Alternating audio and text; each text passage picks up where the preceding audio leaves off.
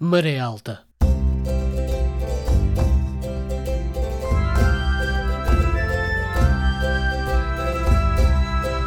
Na madrugada do dia 25 de abril, o movimento das Forças Armadas Portuguesas estabeleceu o controle da situação política em todo o país, proclama à nação o seu propósito de a libertar de um regime que a oprime há longos anos e de levar a cabo um programa de salvação do país e de restituição das liberdades cívicas de que vem sendo privado. A equipa do Maré Alta agradece profundamente a todas as pessoas que contribuíram e apoiaram este projeto.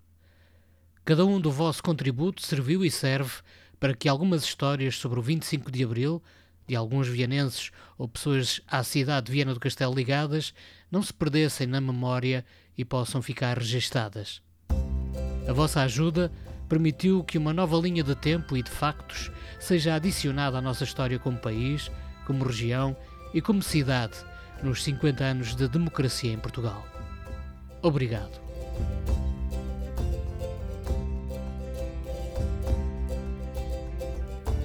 Este é o podcast Maré Alta, onde a liberdade também passa por aqui. Eu sou o Alexandre Martins e com a entrevista conduzida pela Maria José Braga e a música do Chico Pires, iremos em busca de mais memórias de Abril por Viana do Castelo. Neste episódio de hoje temos um homem cheio de histórias para contar. Elas vão desde a sua infância por Viana do Castelo, passam por Angola e confundem-se na cidade à beira-lima plantada quando se fala de saúde ou da presidência da Câmara Municipal. Defensor Oliveira Moura pode até não ser um nome consensual, mas a sua atividade foi sempre para além daquilo que decidiu estudar. Defensor Moura, como é mais conhecido, tem uma licenciatura em Medicina e Cirurgia, sendo médico especialista em Medicina Interna.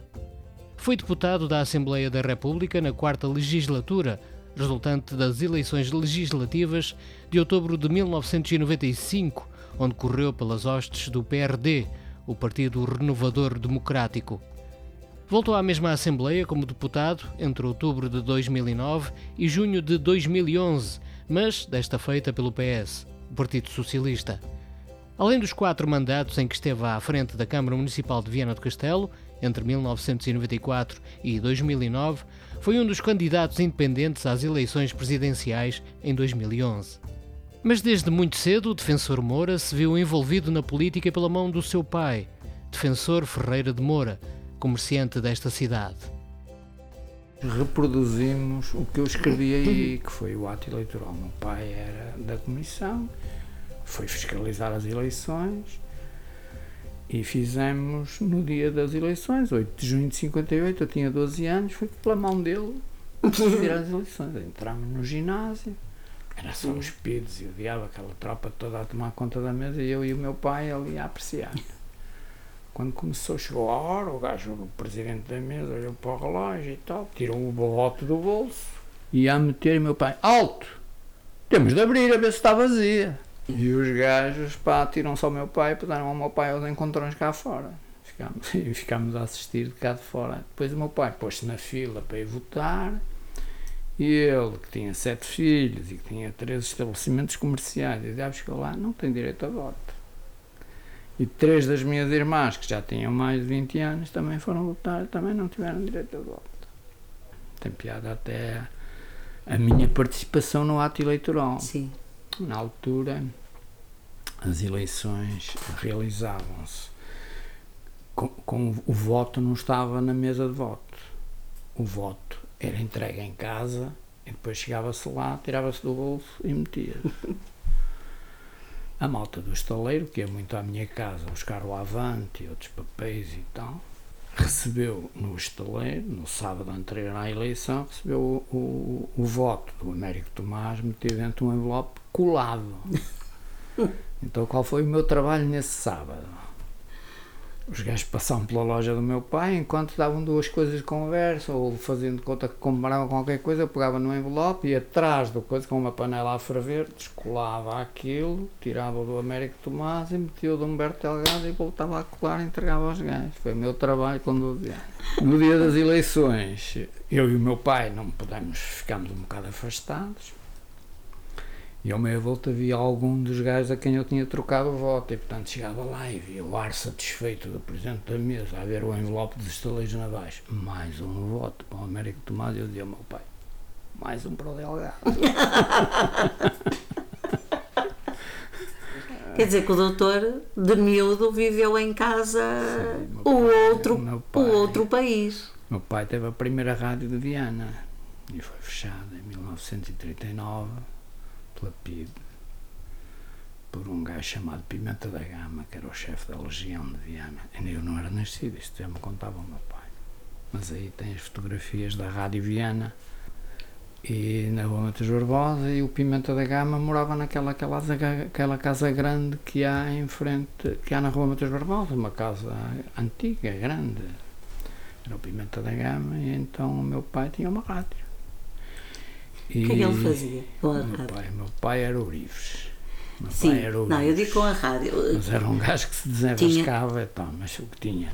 Tinha emissões de rádio e vendia rádios e arranjava rádios também. E então eh, tiraram-lhe a rádio porquê? Porque ele deixou falar um gajo espanhol que tinha fugido ao Franco para o lado de cá e que falou para lá para a família para dizer que estava vivo. E a Legião foi lá e levou-lhe o equipamento e acabou a Rádio Viana em 1939. Desde pequenino que eu vivi isso. Eu vivi isso. Com meia voltava a polícia entrava lá em casa então levavam o meu pai. O meu pai nunca passou da PSP. Havia alguém que o protegia. Eu acho que era o. eu não posso dizer isto alto. Havia alguém que. O meu pai tinha sete filhos viúvo e acho que isso, alguma, embora haja alguns que tenham feito, tenham sido presos com condições semelhantes, ele Sim. chegava à polícia, estava lá uma ou duas horas, levava duas chapadas e tal, e mandava-no outra vez para casa. Nunca foi para o Porto, para o heroísmo, teve sorte. Mas, portanto, à Muito mesa, à mesa, a gente falava de política. O meu pai era um homem informado, que lia jornal sempre, tinha os papelinhos do Avante não sei o que é que levavam lá. Eu era o, o, o faxina, como era miúdo, ia ao, ao, ao escritório do Ribeiro da Silva buscar as coisas, era miúdo, ia e vinha e tal, e trazia as coisas, depois distribuíamos lá, para os fregueses que iam lá. As eleições presidenciais portuguesas de 1958 realizaram-se no período denominado do Estado Novo, o regime liderado pelo primeiro-ministro António de Oliveira Salazar. O ato ocorreu no dia 8 de junho de 1958. O então presidente Francisco Craveiro Lopes entrou em conflito com Salazar e não procurou obter um segundo mandato. O candidato do regime de Salazar e da União Nacional, o Partido Único, foi o ministro dos Assuntos Navais, Almirante Américo Tomás. A oposição democrática apoiou o general Humberto Delgado, que concorreu como candidato independente numa tentativa de mudar o regime. Houve também uma terceira candidatura, a de Arlindo Vicente, apoiada pelo Partido Comunista Português. No entanto, a 30 de maio de 1958, Vicente desiste a favor de Humberto Delgado, com o objetivo de reunir as forças da oposição em torno de uma única candidatura. O general sem medo, como ficou conhecido Humberto Delgado, tinha vivido nos Estados Unidos da América e conhecia as fórmulas utilizadas nas campanhas eleitorais daquele país. Ele adotou parte desse modelo na sua própria campanha. O seu carisma trouxe milhares de pessoas para a rua entusiasmadas com a possibilidade de mudança. O escrutínio oficial deu 76,42% a Tomás e cerca de 23,58% a Delgado. A polícia secreta do regime, a PID, assediou os apoiantes de Humberto Delgado e houve muitos relatos de fraude eleitoral. Delgado contestou os resultados e houve pequenas correções que, após analisadas pelos tribunais, retiraram cerca de 6 mil votos a Américo Tomás.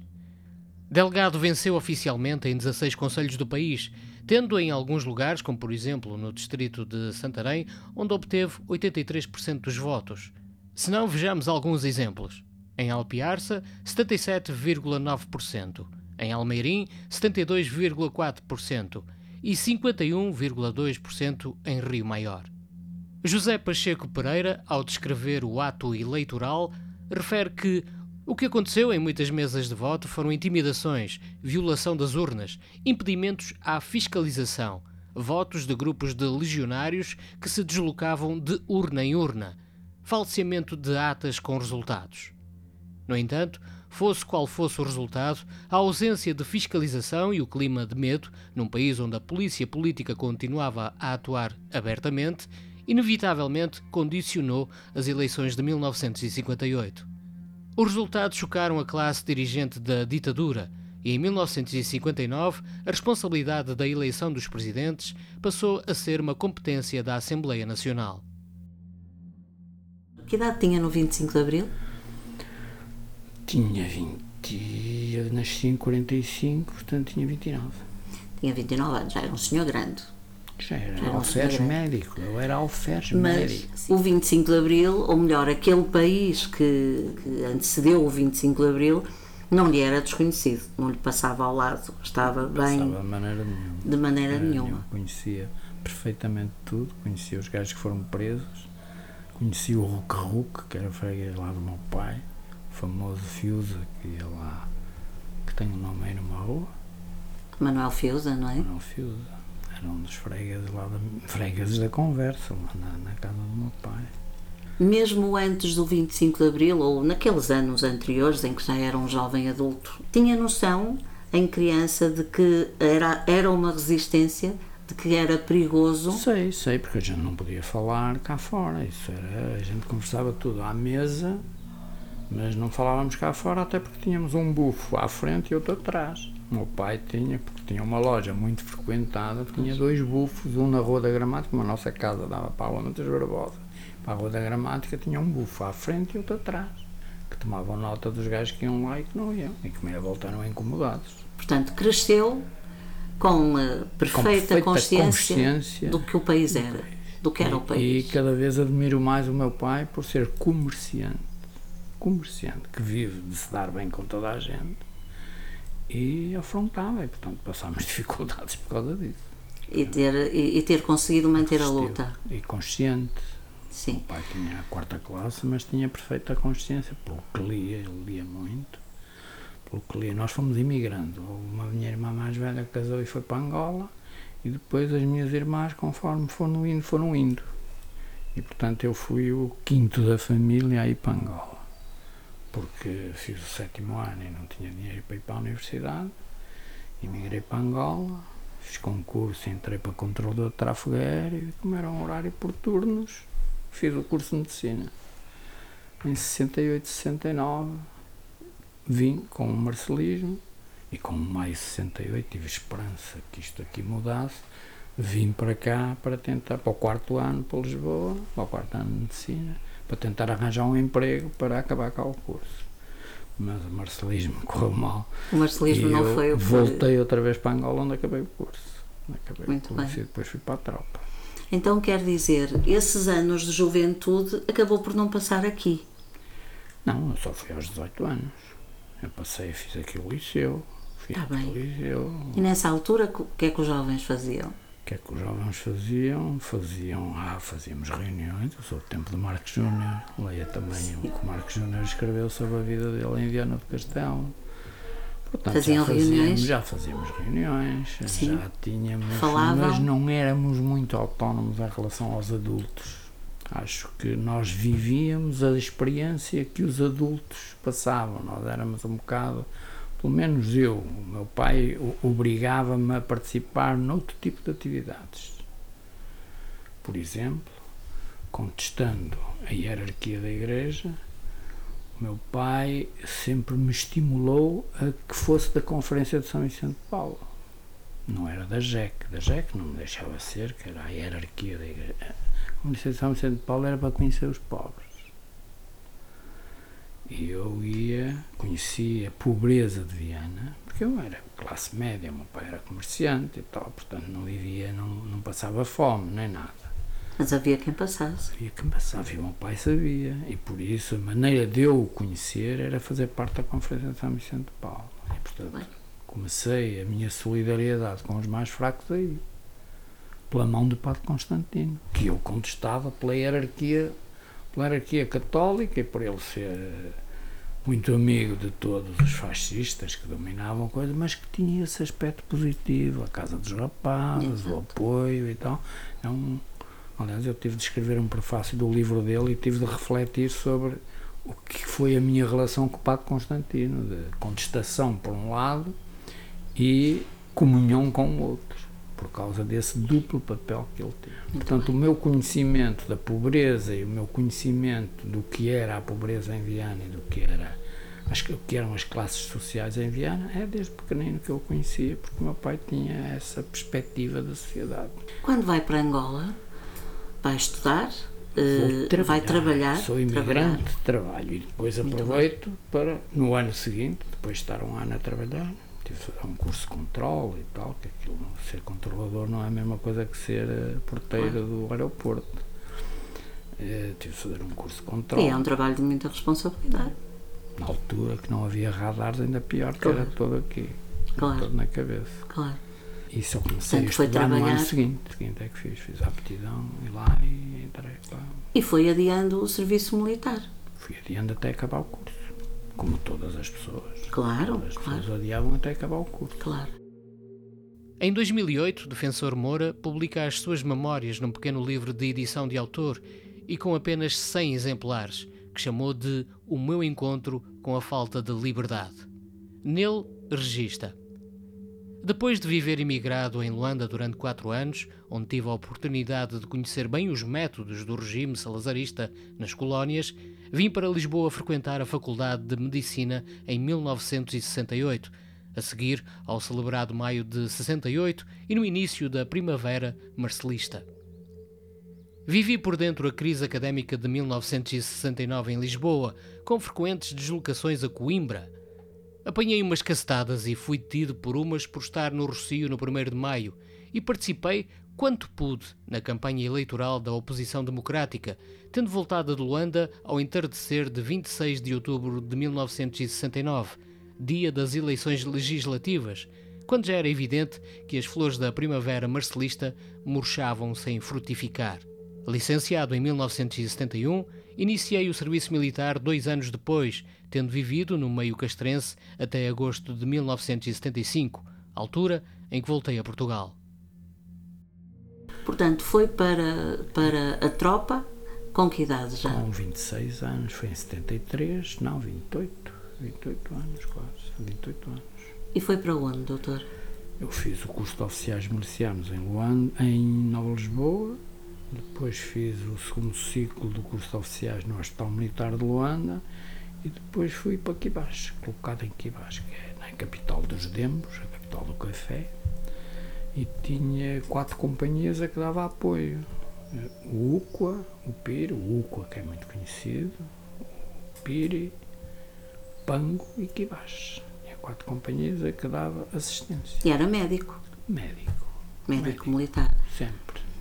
O ser médico, Sempre, sempre eh, andar à frente do, nos carros de transporte, quando andava de um lado para o outro, andava sempre no carro do morto, no lugar do morto, sem chapéu, para verem a minha careca e saberem que era o médico que ia lá. Porque Já tinha médico careca eles na não altura? atiravam, já, já era calvo. Eh, porque eu tratava as mulheres deles e os terroristas, se calhar, quando estavam Tinham doentes, também vinham. Não, também vinham à minha consulta, pá, porque aquilo conviviam uns com os outros. que, que imagens tem da guerra e que memórias guarda? Eu já apanhei uma fase, embora aquilo fosse uma vida muito. Uma, uma- um local muito conflituoso no início de 61, 62, 63. Nessa altura, em 73, quando eu fui para lá, 74, eu saí da tropa em 75. Mas nessa fase, o MPLA estava sem força ali.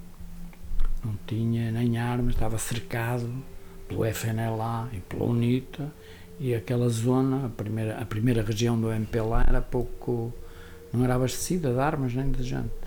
Quem estava lá era o Nito Alves, que eu conheci no 25 de Abril. Conheci o Nito Alves no Piri, participei com ele em comícios depois do 25 de Abril, quando ele regressou. Ele era também amigo da Cita Alves, que era minha colega na Faculdade de Medicina. Era mais nova, mas a gente conhecia-se. E depois foi assassinado em 77, quando foi aquela, aquela purga no MPLA em que limparam os tipos da extrema-esquerda. Em 77, o Agostinho Neto e os seus, os seus comandados limparam a extrema-esquerda, que incluía o Nito Alves incluía o Acita Alves. Nito Alves, nascido Alves Bernardo Batista, foi ministro do interior de Angola desde a independência, em 11 de novembro de 1975, até à data em que o presidente Agostinho Neto aboliu o cargo em outubro de 1976. Fazia parte da linha dura do Movimento Popular de Libertação de Angola, MPLA, e tornou-se conhecido internacionalmente devido ao golpe de Estado falhado, conhecido por fracionismo, de que foi mentor em 1977. Nito Alves opunha-se a Agostinho Neto em vários temas. Nito favorecia o reforço das relações com a União Soviética e defendia a concessão de bases militares soviéticas em Angola. Sendo apoiante da União Soviética, representou o MPLA no 25º Congresso do Partido Comunista Soviético em fevereiro de 1977. A 21 de maio de 1977, o MPLA expulsou do partido, ação que culminou com a tentativa de golpe de Estado de 27 de maio. Nito Alves e os seus apoiantes invadiram a prisão de Luanda, libertando outros apoiantes, e assumiram o controle da estação de rádio nacional em Luanda. As forças leais a Neto, com o apoio dos soldados cubanos, rapidamente restabeleceram a ordem e prenderam os envolvidos. Se por um lado Cuba apoiava Neto, Alves afirmou que a União Soviética tinha apoiado o golpe. No rescaldo do golpe fracassado, os dirigentes do MPLA ordenaram à Direção de Informação e Segurança em Angola que procedesse a uma gigantesca purga em todo o país para eliminar fações dentro do partido, assassinando dezenas de milhares de pessoas, estimadas entre 30 mil e 80 mil, na sua maior parte sem qualquer ligação ao golpe. Estava em Angola então quando aconteceu o 25 de Abril. Estava em Angola, estava em Quibás, só soube do 25 de Abril no dia 27. Eu ia perguntar-lhe isso, quando é que tomou conhecimento da Revolução? Eu estava na altura, embora a sede do meu quartel, do meu batalhão, fosse em Quibás, eu fazia destacamentos às outras companhias, que era a única altura em que andava de arma, de bala na câmara, para o caso de haver alguma coisa. Nunca dei um tiro, mas se alguém me quisesse matar, levava primeiro. Estava preparado. E fazia essas viagens semanalmente, tinha de ir às, às outras companhias. Nesse dia fui ao Pango, Pango Aluquém, que ficava aí a 20 km, picada. Nesse dia, 27. Nesse dia, 24. 24. 24. Fui, ou, ou 25 de madrugada, já, já não sei, uhum. a ida para lá já não me lembro. Mas uh, fui para lá e não vim no próprio dia porque havia lá um problema qualquer que atingia vários soldados e tal, e eu acabei por ficar por dormir lá. Portanto, dormi lá no dia 25 para 26, continuei sem saber nada, e só na noite de 26 para 27, quando cheguei a, aqui baixo, é que me disseram houve uma revolução qualquer em Portugal, não sabemos bem o que é que se passa e tal, porque eu não sabia nada lá. O que é que o doutor fez para descobrir? O que é que eu fiz? Tentei saber através das comunicações, telefones, não havia telefones. Não, não, mas eu sei que há aí um telefonema e é ah, esse telefonema, um telefonema que quero que me conte. Pode, há um telefonema. um dia arranjei um doente para trazer a Luanda e vim com ele. Como ele devia estar num estado gravíssimo, eu aproveitei para vir na ambulância com o doente para vir a Luanda. E dos Correios, porque aquilo não havia telefones em casa, em Angola não era assim tão avançado. Só os Mas então, antes, antes do telefonema, então, nesse dia 27 já houve que. Ficámos alarmados tive conhecimento, quando cheguei ao quartel, que tinha havido um movimento militar qualquer a que os militares do quadro do meu batalhão eram completamente alheios, ninguém sabia nada. E eram de facto? Eram? De facto, eram mesmo? Eram de facto. Ok. Eram de facto ignorantes do que se passava, não participavam no movimento dos capitães. Aqueles não eram do movimento dos capitães, de certeza. Aliás, consideravam que eu era um bocado esquerdista porque recebia de vez em quando o comércio do Funchal recebia, lia também o Tempo e o Modo e recebia também de vez em quando o Expresso, já na altura, por causa dos contactos que eu tinha no aeroporto. Quando vinha a Luanda, arranjava sempre no aeroporto de Luanda alguma bibliografia. E portanto eu era considerado assim um bocado esquerdista para o comandante. Lia era perigoso. Pois era perigoso. Tinha livros no, no quarto e tal, portanto era perigoso. Não, e discutia, contestava. O médico tinha sempre uma vantagem no quartel.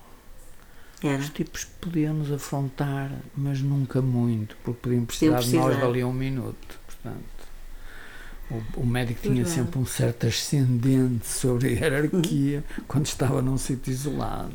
E eu aproveitava isso naturalmente.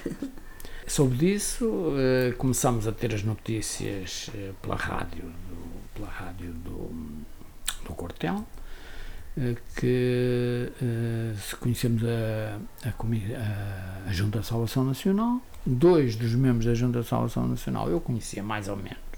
Um era o Silvério Marques, que era tio de um meu colega médico, e irmão de outro Silvério Marques, que tinha sido governador de Angola, e um outro era um Diogo Neto, que eu conhecia da Força Aérea. Conhecia, de ouvir falar. E portanto fiquei com alguma reserva, conhecendo esses dois, e eu isto não deve ser muito esquerdista.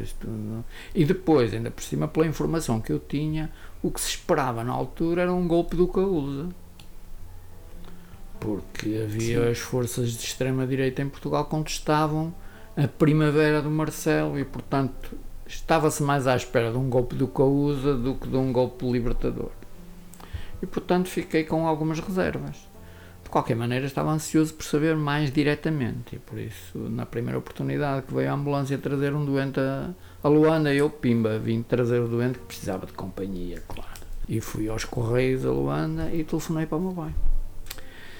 Eu acho que foi no dia 25, à- no dia 1 de maio à tarde ou no dia 2. Sei que ele estava eufórico porque tinha vindo da manifestação do 1 de maio em Viana, que tinha sido uma coisa extraordinária e tal, e pronto. Aí comecei a acreditar que havia de facto uma, uma revolução a sério, que o regime tinha sido roubado e que, portanto, havia esperança, havia paz, que era o que a gente mais queria. Quem estava na guerra, o que queria era a paz para poder vir para casa. Eu, entretanto, entretanto, tinha mulher e dois filhos e, portanto, já tinha preocupações para além de mim. Claro. E, portanto, essa foi a grande notícia: a possibilidade de acabar a guerra e a paz e a democracia. A defensor Moura acompanhou à distância os primeiros 15 meses de Revolução. Ainda no seu livro de 2008, O meu encontro com a falta de liberdade, relata: Distância que condicionou o meu entusiasmo inicial por conhecer o fracasso das tentativas de derrubo da ditadura ao longo de cinco décadas e por confiar pouco na instituição militar como agente de uma revolução democrática. De facto, das informações que me chegavam àquele desterro, através de esparsos exemplares do Expresso, do Comércio do Funchal e do Tempo e o Modo, que ocasionalmente conseguia obter dos meus contactos no aeroporto de Luanda, nada me fazia prever um movimento para instalar uma democracia. Antes, pelo contrário, havia boas razões para temer que os duros do regime, encabeçados por Caúlza de Arriaga, derrubassem Marcelo Caetano para corrigir o rumo do regime, que consideravam desviado depois do afastamento de Salazar. Além disso, o convívio diário com os oficiais do quadro permanente, que experimentava há quase um ano, mais reforçava a minha descrença nos militares como agentes de mudança. Como é que as coisas começaram a acontecer eh, em, eh, em Angola? Como é que a guerra foi arrumando as botas? Foi muito complicado. Em Angola começaram a chegar os movimentos de libertação e eu tive oportunidade de conviver com os três movimentos. Conheci o FNLA quando chegou aqui baixo, que era no norte de Angola, o FNLA a tomar conta do norte de Angola, só gajos que falavam francês, ninguém falava português, nem, nem quimbunda, eram tudo gajos congoleses tive de fazer uma autópsia a um soldado, a um soldado deles que tinha sido atropelado eh, com um tipo francês com a espingarda encostada às minhas costas no hospital de Quibás. Depois vim para Luanda, onde estive muito pouco tempo, eh, onde conheci a chegada do Agostinho Neto a Luanda, no dia 4 de fevereiro de, de 75. E depois fui para Silva Porto, que era a capital, agora chamada Cuito, que era a capital do Savimbi, onde falei duas vezes com o Savimbi. Tive a oportunidade de falar duas vezes com o Sabimbi, que me, apesar de eu ser o comandante militar na altura, porque o capitão, esse aí já era da companhia, já era do MFA, tinha vindo para Lisboa, fiquei eu com quatro jovens alferes, quatro jovens, quando digo jovens, eram de 21 anos, eu já tinha 28 na altura, 28, 29, e portanto já e pai de família, já achava que tinha de impor o meu galão, a minha idade, para comandar aquela tropa. E portanto era eu que ia às reuniões com o Sabimbi, que me obrigava a tratá-lo por senhor presidente. Ah, ali, com todo o respeito. Não. Sim, porque ele era o presidente da UNITA e aquilo era território da UNITA. E depois. Que imagem guarda dele? Olha, ah, tipo inteligente, mas ingênuo. Porque ele às vezes tentava que eu acreditasse em coisas que me pareciam histórias de gente, de gente infantil quase, que tentara enganar um, um velho. Uhum. Porque a história, como ele me contava, eu percebia logo, ele ainda ia nos primeiros passos, já sabia onde é que ele queria chegar. Mas era um homem corajoso e com, com muito carisma no meio da população dele. Ele era adorado ali naquela zona. E, portanto, não, era, não seria fácil de vencer ali. Mas era feroz com os adversários, como todos. Como os três movimentos. Eu vi, eu vi o FNLA fazer coisas atrozes em, na zona dos Demos, vi o MPLA fazer coisas terríveis em Luanda e vi o Savimbi fazer coisas terríveis assim do género de eu isso não vi, contaram na altura de matar os enfermeiros todos só porque eles eram naturais de Luanda e eram do MPLA enfermeiros todos do hospital. Portanto, coisas assim terríveis que cada um, era a guerra a guerra civil é terrível a guerra civil é terrível. Nessa e, altura portanto, os portugueses já tinham arrumado os, Já... os a tropa portuguesa queria não se meter, Isso. deixar andar os gajos, eles que se entendam. Se os gajos pedissem, houve uma, uma, companhia que chegou do interior da Angola que até entregou as botas e tudo, eles queriam, quiseram as armas, entregaram, entregaram as fardas, as botas e tal, entregaram tudo, não queriam, queriam era vir vivos para Portugal. E portanto foi uma fase, quem fala da descolonização é porque não, dos erros da descolonização é porque não estava lá a gente deixou de ter força. Deixámos de ter força, porque as tropas estavam completamente desmobilizadas. Queriam era ir embora. Isto, tinham finalmente assumido aquilo que sentiam, que aquilo não era a terra deles, e portanto queriam ir embora. Eles que se entendem uns com os outros. E portanto a nossa tropa não conseguia fazer nada. Eu lembro-me, eh, conto isto agora com piada, mas na altura era, era o terror faziam-se forças conjuntas de vigilância. Um soldado nosso, um soldado do MPLA, outro do UNIT, outro do FNLA, há uns quatro num jeep a, fazer, a vigiar a área urbana. Havia uma maca qualquer, maca era o termo que se usava lá. Havia uma maca qualquer entre dois dos movimentos. Cada um deles saltava do jeep e cada um ia para o seu lado. E ficava o soldado português sozinho ali a apreciar de facto, eles eram uma força conjunta, mas não era nada. Eram quatro tipos juntos que cada um pertencia ao seu grupo. Claro. E, portanto, a descolonização foi muito difícil por causa disso. A luta armada pela independência de Angola começou em 4 de fevereiro de 1961, com um ataque à prisão da capital que tinha por objetivo libertar presos políticos detidos naquelas instalações. Aconteceram também ataques sangrentos e massacres em quintas e aldeias noutros pontos de Angola. Contra as tropas portuguesas combatiam a UNITA, União Nacional pela Libertação Total de Angola, o MPLA, Movimento Popular para a Libertação de Angola, e a FNLA, Frente Nacional para a Libertação de Angola. Na sequência da Revolução de 25 de abril de 1974, Portugal concedeu a independência a todas as colónias, com Angola a içar a sua bandeira a 11 de novembro de 1975, depois da assinatura do Acordo de Alvor. Os acordos de Alvor previam a participação de todos os movimentos no governo do país. Devido à existência de rivalidades políticas, não se verificou um entendimento entre as três forças angolanas. Em março de 1976 registaram-se violentos confrontos entre o MPLA e o FNLA, que marcaram o início de uma guerra longa e sangrenta. Os três grupos, que dividiram o país por zonas de influência, entraram em confronto entre si, desencadeando uma guerra civil que se estendeu pelas décadas seguintes.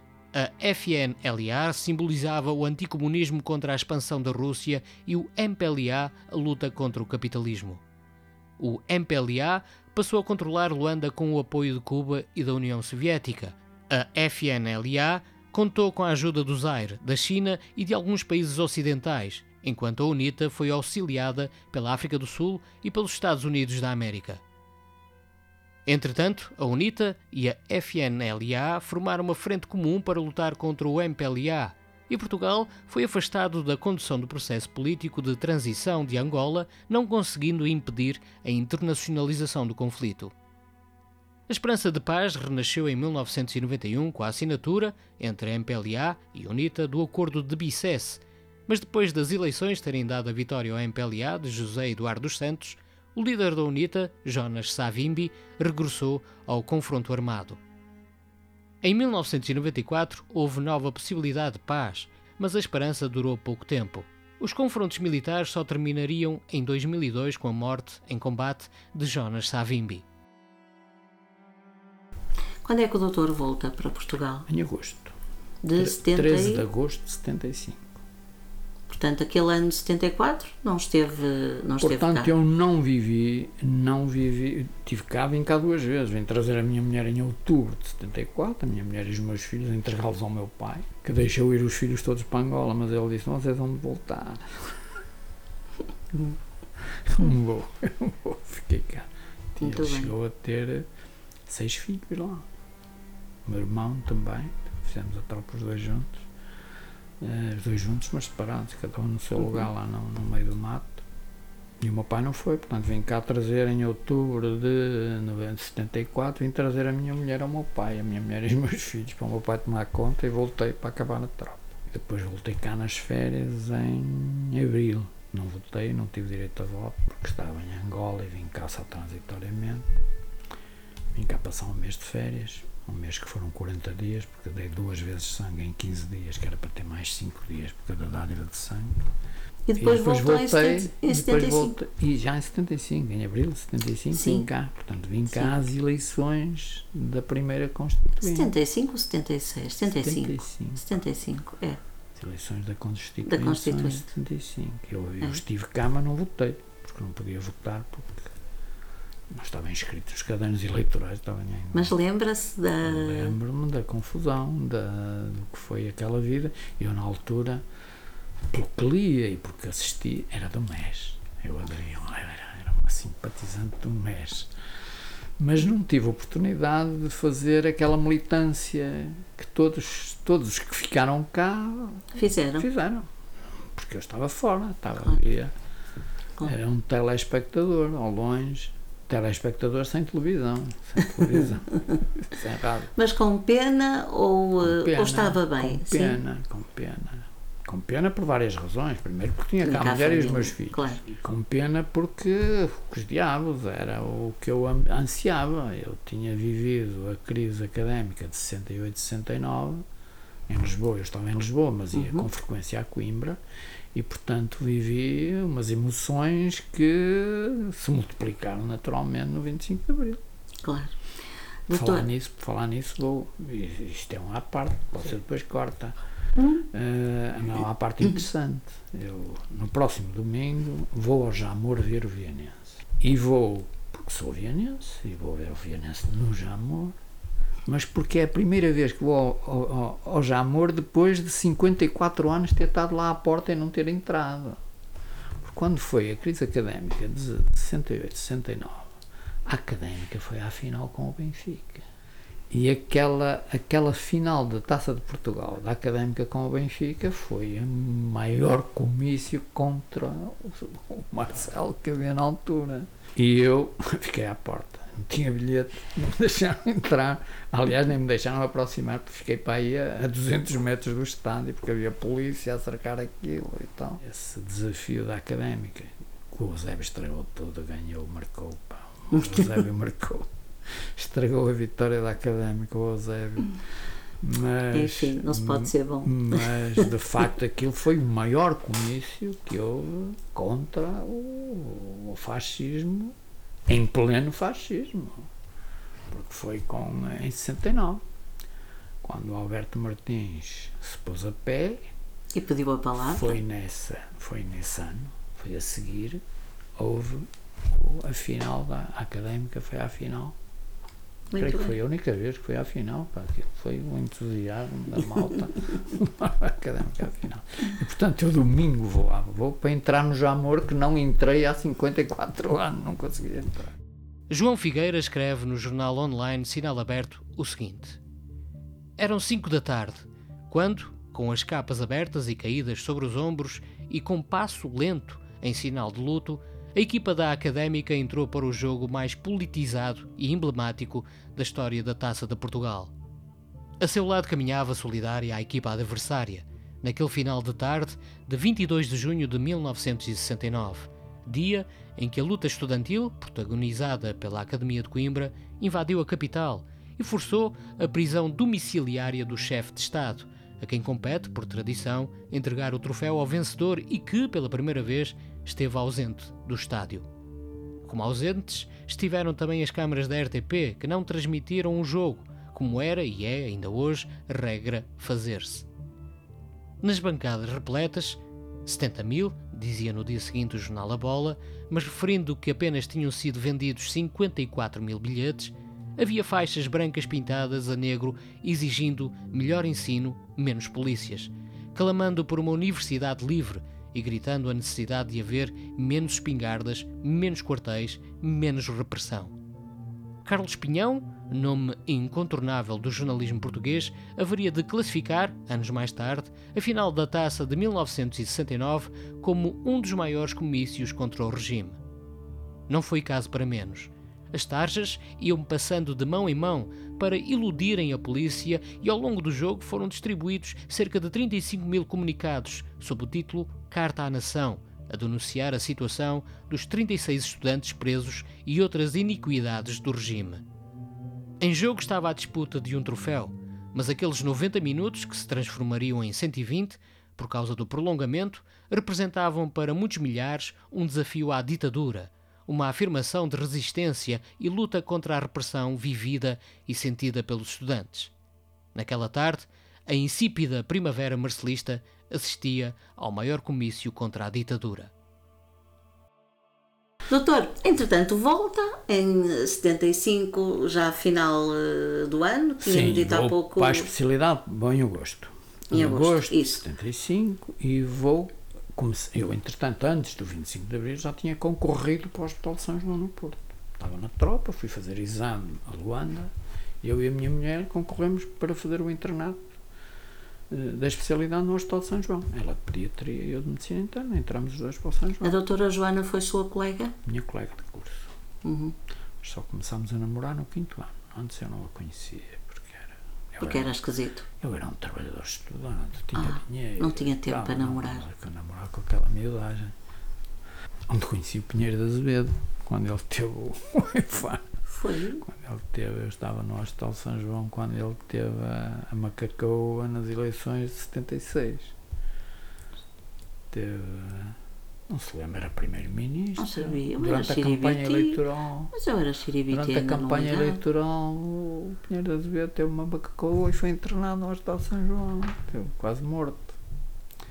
E quando acordou, quando teve alta, já depois das eleições e tudo, Soube o resultado. eh, ainda continuava em campanha, andava no serviço a cumprimentar toda a gente. Um político é assim, um político a sério. Ele era almirante, não era político, era um, era um, era um político emprestado. Emprestado. Era o da só fumaça, é só fumaça. E fica no Hospital de São João? Fico no São João, até acabo a especialidade em 78. Eh, faço um concurso a seguir, houve um concurso para o quadro do Hospital de São João. Eu entrei para o quadro, a minha mulher também entrou para o quadro na teatro e lá ficámos à espera que houvesse vaga em Viana. Só apareceu em 81. Em 81 apareceu a, a, a vaga no Hospital Viana, ainda no velho, e viemos os dois para aqui. Cheguei cá E achei piada, achei piada, achei, fiquei muito triste porque fui trabalhar ainda para o Hospital Velho, da Misericórdia, que já tinha 400 e tal anos, e havia um conformismo, quer dos profissionais, quer da população, com aquela, aquele degradadíssimo hospital, enquanto o novo estava o esqueleto feito e não acabavam as obras. Ninguém se mexia. Pronto. Então estavam à espera que houvesse uma comissão instaladora que, que dissesse quando é que iam acabar o hospital e estava tudo conformado.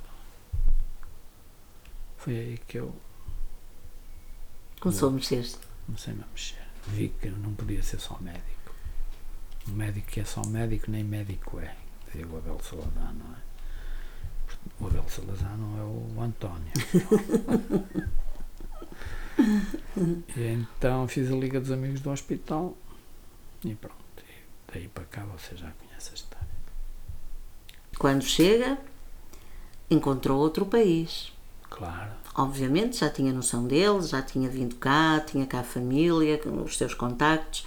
O que é que notou mais nesse país novo? Que mais o marcou? Que mais o impressionou até? A liberdade, a liberdade de, de dizer o que se queria, de se associar, de se manifestar e principalmente eh, o aumento da possibilidade das pessoas mais carentes de ascenderem. O elevador social abriu-se com o acesso à educação. E, portanto, houve salário mínimo, houve uma série de coisas que começou a haver eh, condições para que os anseios de cada um se realizassem mais depressa. E aquelas dificuldades que eu tinha tido, eh, começou, começou a haver, por exemplo, o Estatuto de Trabalhador Estudante, que antes que eu não tive. tinha de trabalhar as 36 horitas e fazer horas extraordinárias quando precisava, em vez de. Depois começou a haver o Estatuto de Trabalhador Estudante, começou a haver direitos sindicais, direito à greve, liberdade de imprensa, tudo isso eram coisas que não havia antes. E isso foi uma mudança completa. Embora no Hospital de São João, Hospital Universitário, houvesse eh, ainda, e já depois de, do 25 de novembro especialmente, eh, havia aquele, o, o, o status quo, começava a levantar a cabeça outra vez, o status quo antes do 25 de novembro. E os velhos do Hospital São João começavam a, a dominar outra vez. Começou um movimento contra o Serviço Nacional de Saúde. Eu tive de fazer greves a favor do Serviço Nacional de Saúde. Portanto, começaram já a levantar a cabeça nessa altura. E, portanto, depois do 25 de novembro, houve ali outra vez um choque que foi preciso fazer novas afirmações do que era importante e do que era secundário. E essa experiência também foi interessante, porque começamos a demarcar para os dois lados. Quem era, como eu, mais democrata, tinha de me demarcar dos meus amigos, companhões da outra do PCP, e tinha de marcar dos outros, do, dos gajos da direita.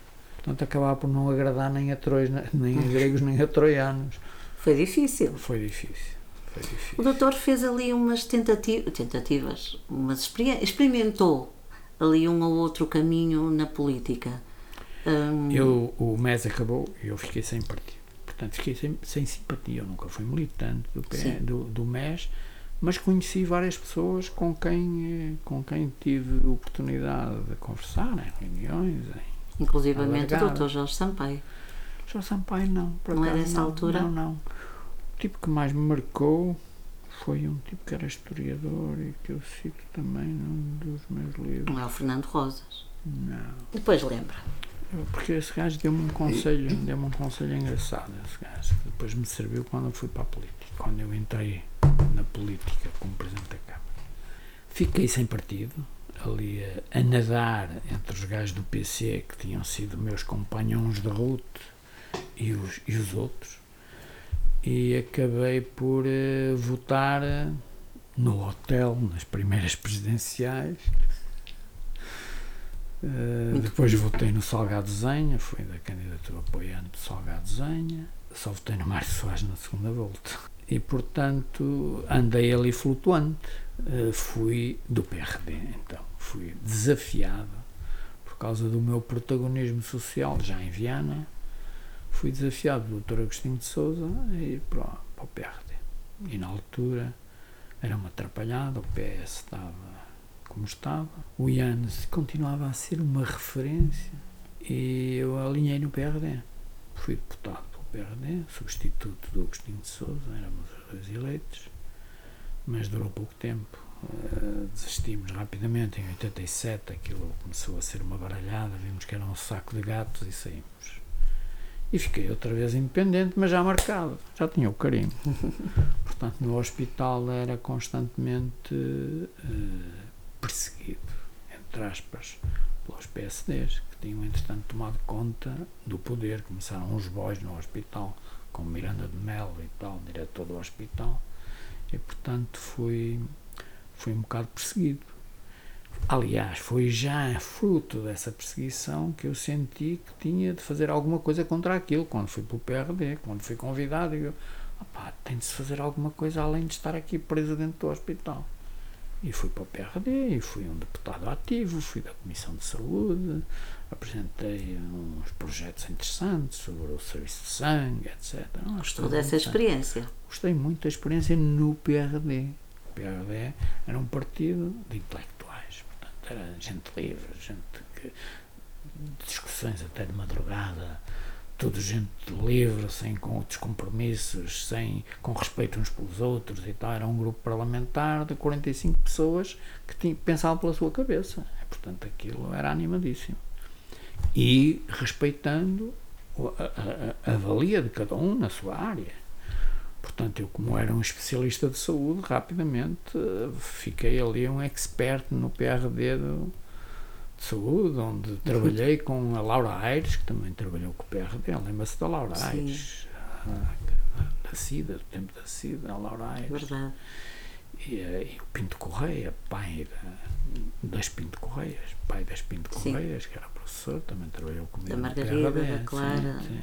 Aprendi muito, aprendi muito. Eu sou um tipo que aprendo muito a contactar com as pessoas e, portanto, bebo muito facilmente. A sua escola da é. política foi o PRD? Acha escola, isso? Não, acho que a minha escola da política foi o meu pai. Bem pensado. A escola da política foi o meu pai. Depois o PRD e o Agostinho de Souza marcaram. O Agostinho de Souza é um tipo extraordinário. Ainda vou, ainda o visito com regularidade. Ele está já muito velhinho, mas ainda vou lá visitar, a conversar com ele de vez em quando.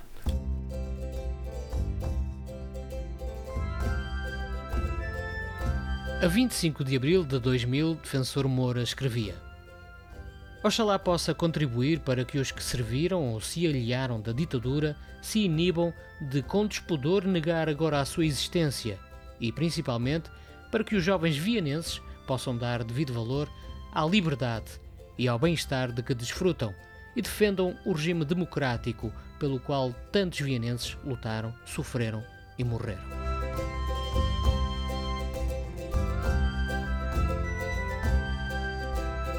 Todas as semanas o podcast Maré Alta terá dois episódios. Este foi mais um episódio. A entrevista foi de Maria José Braga, a apresentação e edição de Alexandre Martins e a música original de Chico Pires. Até ao próximo episódio.